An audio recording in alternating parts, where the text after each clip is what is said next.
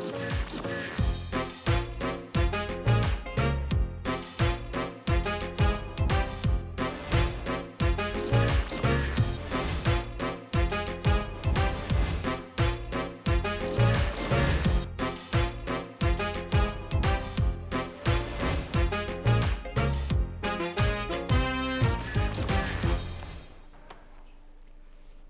วัสดีครับ ต้อนรับ อีกครั้งหนึ่งก็สู่รายการครูที่ปรึกษาครับ และนี่คือบรรยากาศห้องที่ปรึกษาในยุค New Normal ของแจ็คไรเดอร์นะครับ วันนี้ครับผมมีคุณครูขอปรึกษาครับนะที่มีความเป็นห่วงเป็นใยครับในฐานะที่ต้องเป็นผู้ออกแบบการจัดการเรียนรู้นะฮะคุณครูเองยังคงสงสัยว่าจะเปลี่ยนบทบาท หรือมีวิธีการจัดการอย่างไร ที่จะสร้างให้เกิดผลที่ดีต่อเด็กๆครับนะเด็กๆ สามารถเรียนรู้ได้อย่างมีประสิทธิภาพ ควบคู่กับเทคโนโลยี AI ที่กำลังเข้ามาสู่เด็กๆ มากขึ้นนั่นเองนะครับ ต้อนรับคุณครูขอปรึกษาของเราครับ รองเอ็มจันทิราพุทธตัน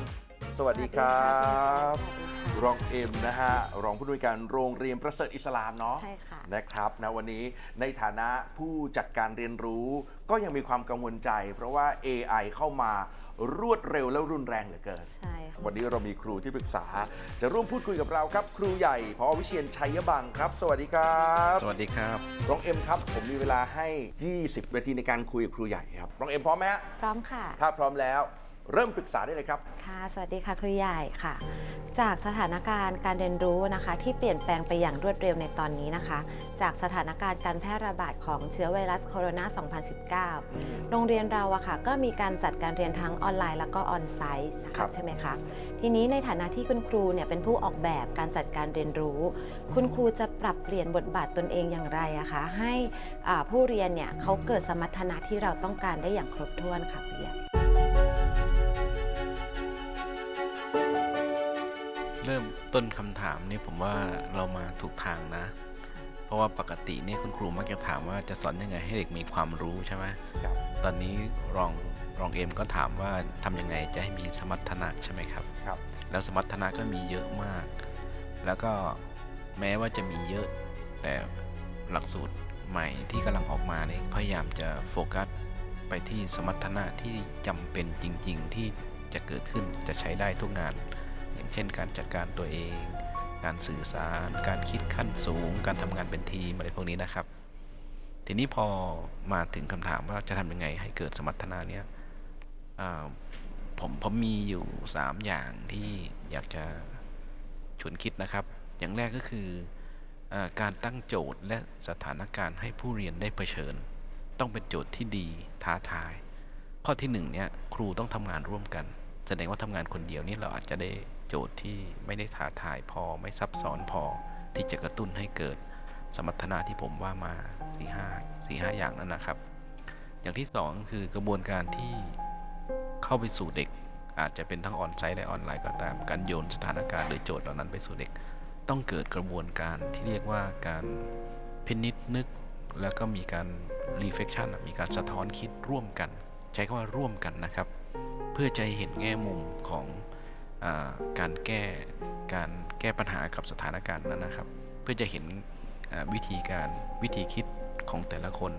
แล้วในที่สุดมันจะเกิดการสร้างข้อสรุปร่วม เป็นข้อสรุปที่เข้าไปแตะว่ามันเป็นความรู้ที่จะใช้ได้จริงอะครับ มันถึงจะเกิดสมรรถนะอันนี้ขั้นที่สองนะครับ แสดงว่าไม่ว่าจะออนไซต์หรือออนไลน์ ครูก็สร้างบรรยากาศให้เด็กได้ reflection ได้สะท้อนคิดจากโจทย์และสถานการณ์นั้นได้ ร่วมกันนะครับ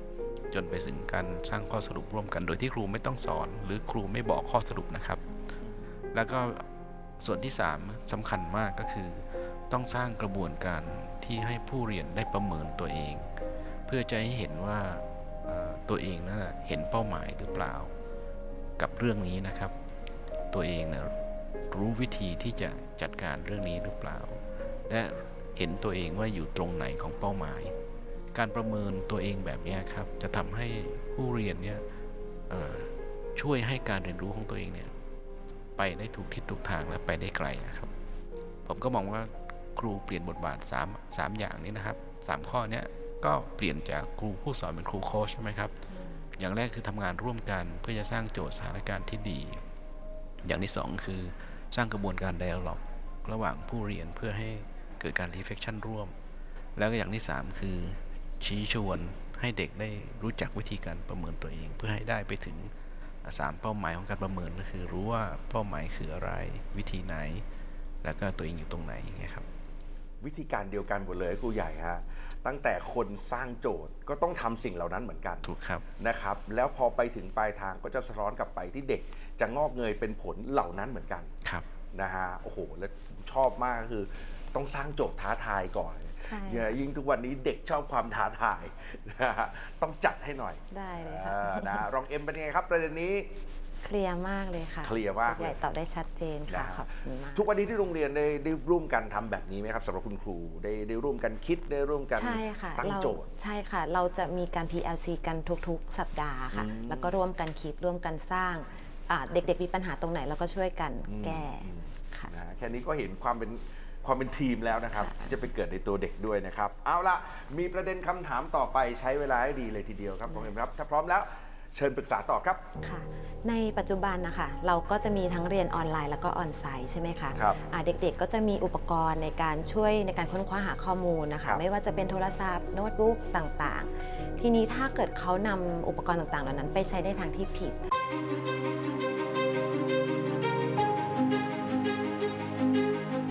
ช่น อาจจะไปเข้าดูหนังฟังเพลงเล่นเกมในช่วงเวลาเรียนนะคะ คุณครูจะมีวิธีการแก้ปัญหาจัดการปัญหาต่างๆเหล่านี้อย่างไรทั้งนั้นที่ครูก็อยู่หน้าจอเหมือนกัน ค่ะ เออก็ไม่สามารถเอื้อมมือทะลุจอมาแล้วอย่างนี้ใช่ค่ะครูใหญ่ครับ เมื่อกี้ผมยกตัวอย่างเล่นๆนะครูใหญ่ครับ ขอคำปรึกษาหน่อยครับ ก็อย่างที่ลำไปมาศพัฒนาเนี่ย เด็กก็เอาพวกอุปกรณ์พวกนี้มาได้นะครับครับแล้วก็เราไม่มีข้อห้ามว่าไม่ให้เล่น แต่เราดีไซน์วิถีชีวิตของเขาเนี่ยให้ยุ่งเข้าไว้จนไม่มีเวลาเล่นนะครับ แล้วก็ดีไซน์ให้กระบวนการเรียนรู้ในช่วงบ่ายเนี่ยเขาจำเป็นต้องใช้อุปกรณ์พวกนี้ครับ ก็แสดงว่าเขามีเวลาที่ต้องใช้แต่ใช้สำหรับโจทย์และสถานการณ์ของเราเท่านั้น เราก็ไม่มองว่าเวลาเขาเล่นนี่คือคือความผิดนะครับ แต่เรารู้ว่าตอนนั้นเนี่ยเขาไม่มีกิจกรรมที่สนุกและท้าทาย ต่อการเรียนรู้มากพอ เขาเลยจึงหันเหตัวเองไปใช้เครื่องมือพวกนั้นนะครับวันถ้าวิถีการเรียนในหนึ่งวัน เขายุ่งซะจนไม่มีเวลาที่จะไปจับอันนั้นเลยเนี่ยการออกแบบวิถีนี้ก็จะช่วยได้นะครับ อันนี้อันที่หนึ่งนะครับ อย่างที่สองนี่ผมว่าสำคัญมากคือกระบวนการที่จะสร้างmedia literacy ให้ได้ครับ media literacy ก็แปลว่าเขามีมีวิจารณญาณมากพอว่าควรจะใช้อะไรแค่ไหน อะไรควรเชื่อหรือไม่เชื่อ ซึ่งการสร้าง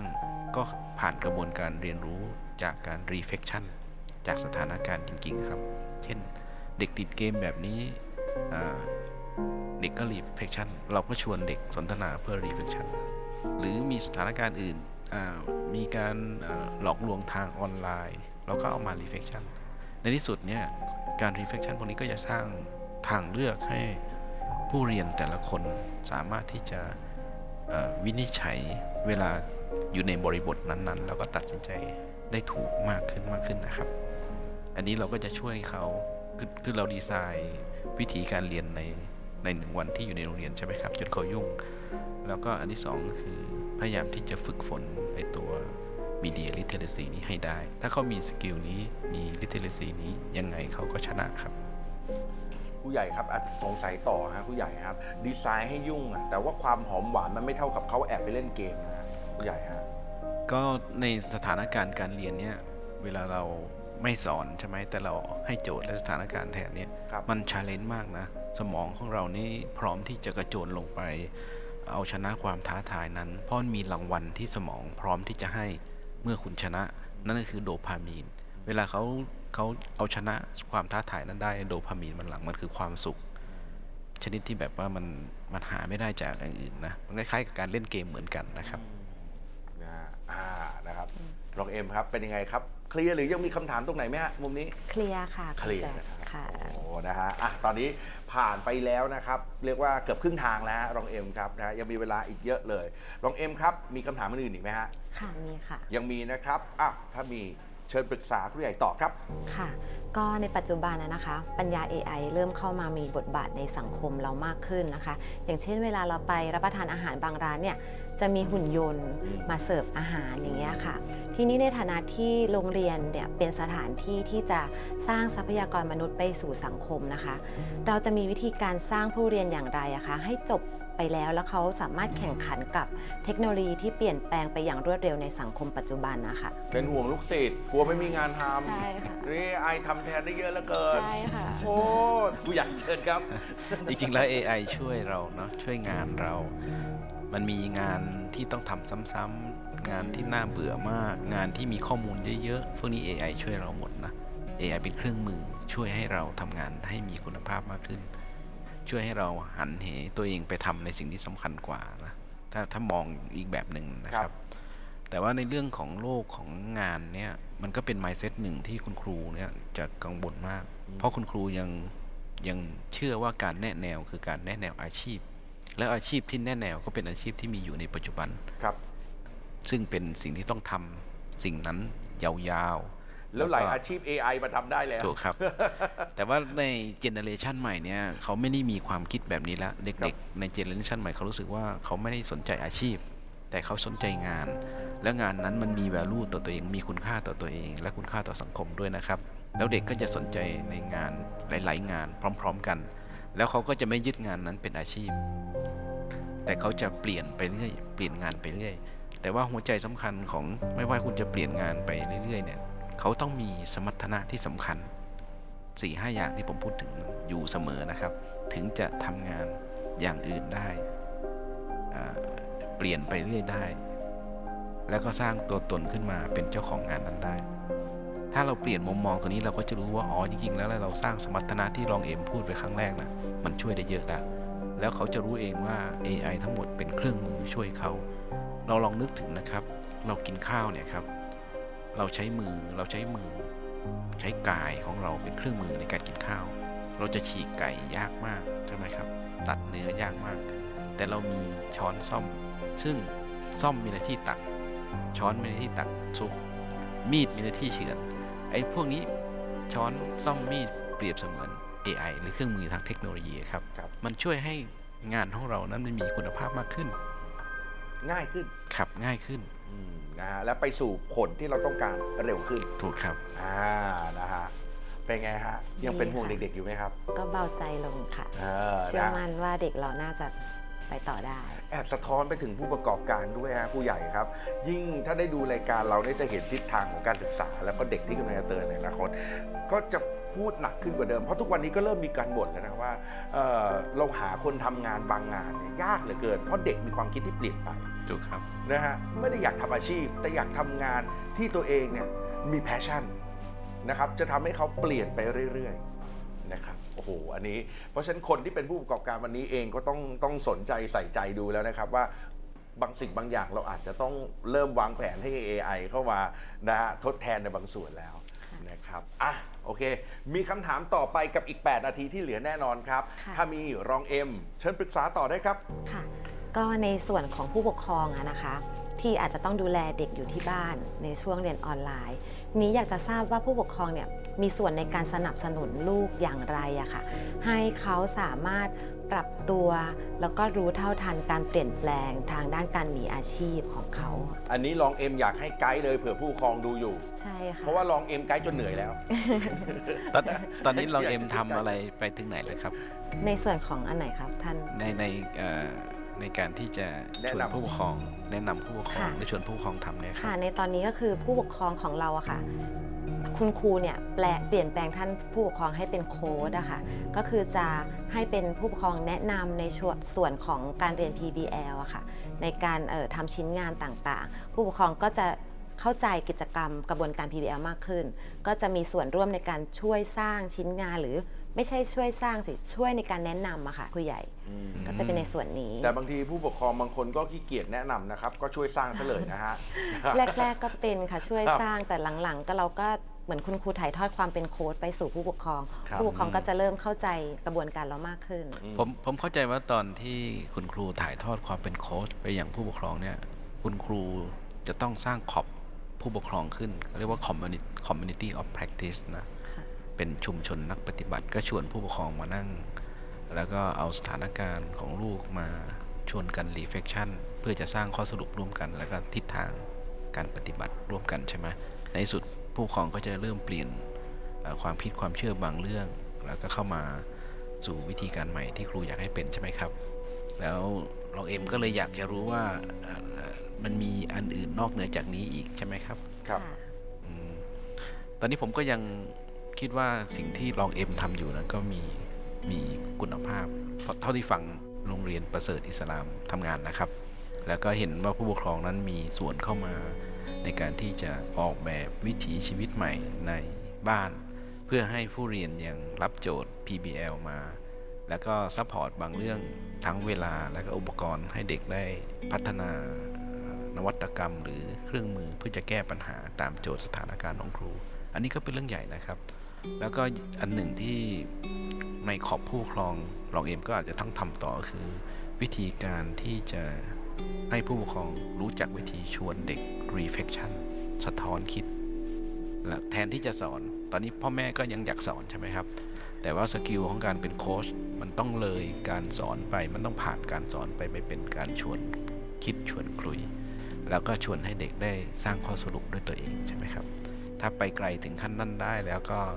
ผมว่าเอ่อความเป็นเอ่อ personalized learning ของเด็กก็จะไปถึง เด็กก็จะกลายเป็นผู้เรียนรู้และเข้าหาการเรียนรู้ได้